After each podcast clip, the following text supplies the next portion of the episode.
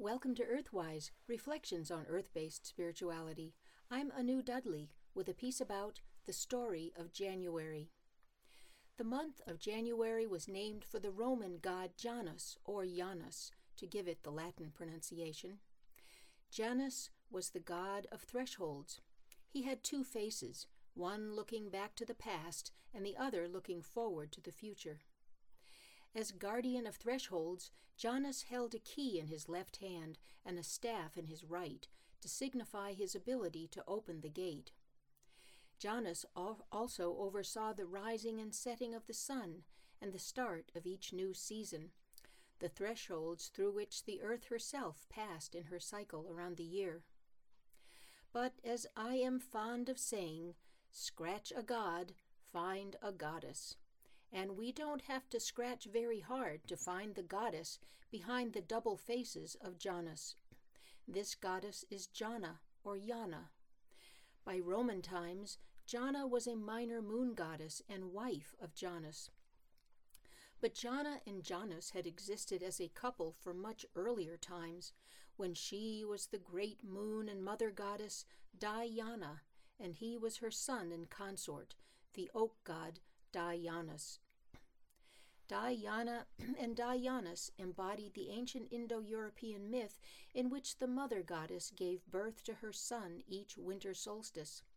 He grew to manhood by spring, wed her by summer, died in the fall, and returned to her womb, from which he was born again at the winter solstice.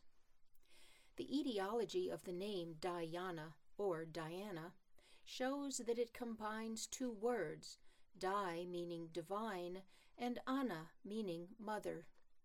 From Ana and Yana, we get the Sanskrit word Yoni, which means the vulva or female genitalia. The yoni symbolized the female generative principle, which encompassed both life and death, both future and past. The yoni was the sacred threshold through which life entered the world at birth and left the world at death. Thus, the yoni or jana had two faces, one looking toward the future and the other back to the past. By Roman times, the role of Jana had been usurped by Janus. Now Janus would keep his stern and solitary vigil as immortal keeper of the threshold of the year, never himself to be born or reborn again, but instead to be forever removed from the cyclical vitality and joy of being the son and lover of Jana. Despite the loss of being recognized as the goddess of the threshold, however, Jana has survived in surprising ways. For instance, in the image of the Vesica Piscis, seen abundantly in Christian art. The Vesica Piscis is an oval figure pointed at top and bottom, commonly used to surround the Virgin Mary in paintings and stained glass art. The Vesica Piscis originally symbolized the vulva of the mother goddess, a shape so sacred to ancestral memory that it had to be reinterpreted in the context of the Mother of God.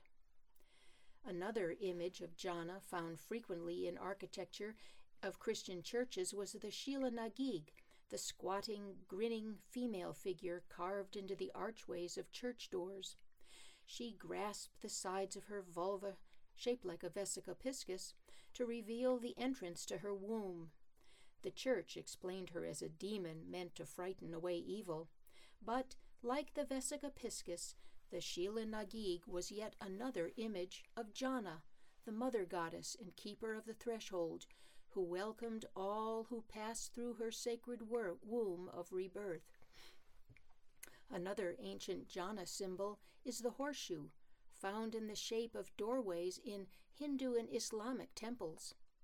In Western culture, we too honor this horseshoe shape by hanging horseshoes over doorways for luck and protection.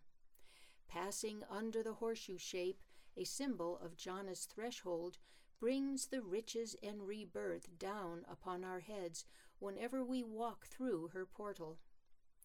And so, January is the threshold between the past and the future, the goddess Jana's sacred gateway to the next cycle of your life. May Jana's blessings pour down upon you as you enter this new year. Blessed be. You've been listening to Earthwise Reflections on Earth Based Spirituality. I'm Anu Dudley.